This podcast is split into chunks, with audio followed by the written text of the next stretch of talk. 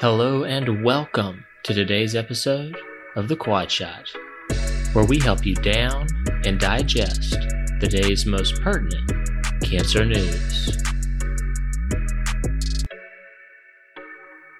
It's June fifth, two thousand twenty-three. Welcome to The Quadcast. Let's dive in. First up, PET Project. Is F D G PET useful in staging patients with locally advanced breast cancer? Body imaging plays a limited role in the standard workup of breast cancer. In general, the N C C N guidelines don't recommend systemic imaging without signs or symptoms of metastasis, and they're lukewarm on the use of C T and especially P E T C T for patients with more local regionally advanced disease.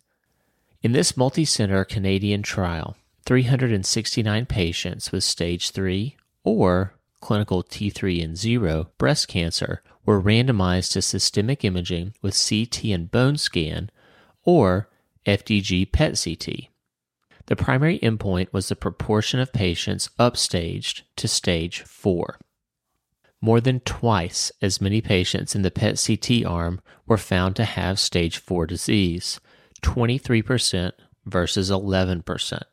These findings resulted in significantly fewer patients in the P E T C T arm receiving combined modality therapy, eighty-one versus eighty-nine percent. P E T C T also did a better job of identifying regional lymph node metastasis than conventional imaging, twenty-three versus seven percent. The bottom line is, P E T C T is more sensitive than conventional imaging at detecting occult metastatic disease in patients with stage three or T three and zero disease. Nearly a quarter of patients in this study had distant metastases on P E T C T. Thanks to DAYS, J C O twenty twenty-three. Up second, recurrence patterns. What were the patterns of local regional recurrence after breast conservation or mastectomy with or without regional nodal irradiation in E O R T C two two nine two two. Well, as a reminder, E O R T C two two nine two two was one of the key randomized trials to describe the benefits of regional nodal irradiation for breast cancer. It randomized over four thousand patients with either a central or medial tumor location or lymph node involvement to receive regional nodal irradiation or not.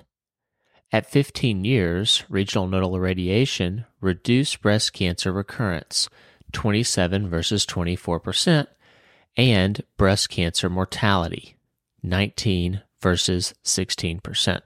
But there were no differences in overall survival, disease-free survival, or distant metastasis-free survival. In this study, the locations of local and regional recurrences were mapped for over three thousand participants to determine how the extent of surgery and radiation impacted patterns of recurrence. Of those, seventy-six percent had breast conservation surgery and twenty-four percent had mastectomy. Of those, seventy-six had breast conservation surgery and twenty-four percent had mastectomy. Among the former, ninety-nine point seven percent had whole breast radiation, and eighty-five percent had a boost. Among the latter, seventy-three percent had chest wall radiation. At fifteen years, the rate of local recurrence was higher after breast conservation than after mastectomy, seven versus three percent. In each surgery group, the rate of local recurrence did not appear to be influenced by regional nodal irradiation.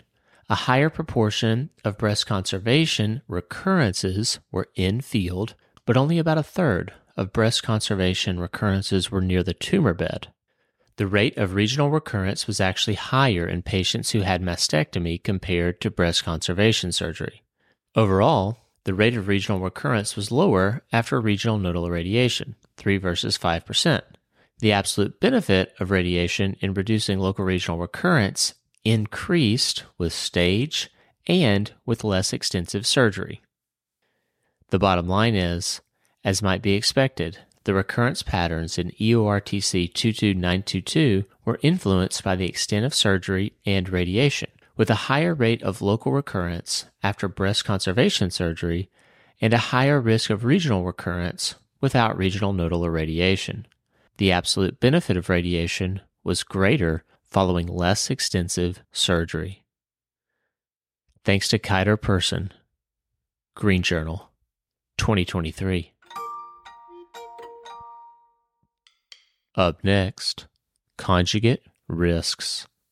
The C D thirty antibody drug conjugate, brentuximab vedotin, is approved for use in classical Hodgkin lymphoma as well as mycosis fungoides, leaving the predictable gap in data on whether it is safe to administer radiation in close proximity. A retrospective review of outcomes with radiation delivered within three weeks of brentuximab vedotin suggests the addition of radiation, particularly at higher doses, may contribute to grade two plus heme toxicity, as experienced by roughly one in five patients. Otherwise, all remaining grade two plus toxicities were rare. Thanks to Wu. Advances in Radiation Oncology, twenty twenty-three. Up next, make time for benign. Make sure you check out the excellent review on the use of stereotactic radiosurgery to treat non-malignant ailments such as intractable pain, epilepsy, essential tremor, trigeminal neuralgia, and even obsessive-compulsive disorder. Thanks to Simmons. Practical Radiation Oncology, twenty twenty-three.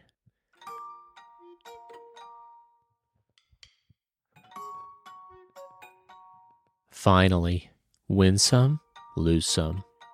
A large cohort study of patients eligible for lung cancer screening demonstrates those with a couple of negative screening tests are less likely to continue screening throughout the recommended age period of fifty to eighty years.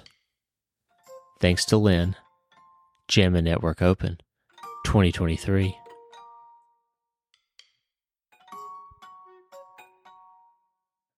This concludes today's episode of The Quad Shot. If you like what you've heard, please consider giving us a five-star rating and subscribing to our podcast. Also, check out our website at w w w dot quad shot news dot com and subscribe to our newsletter. We'll catch you next time.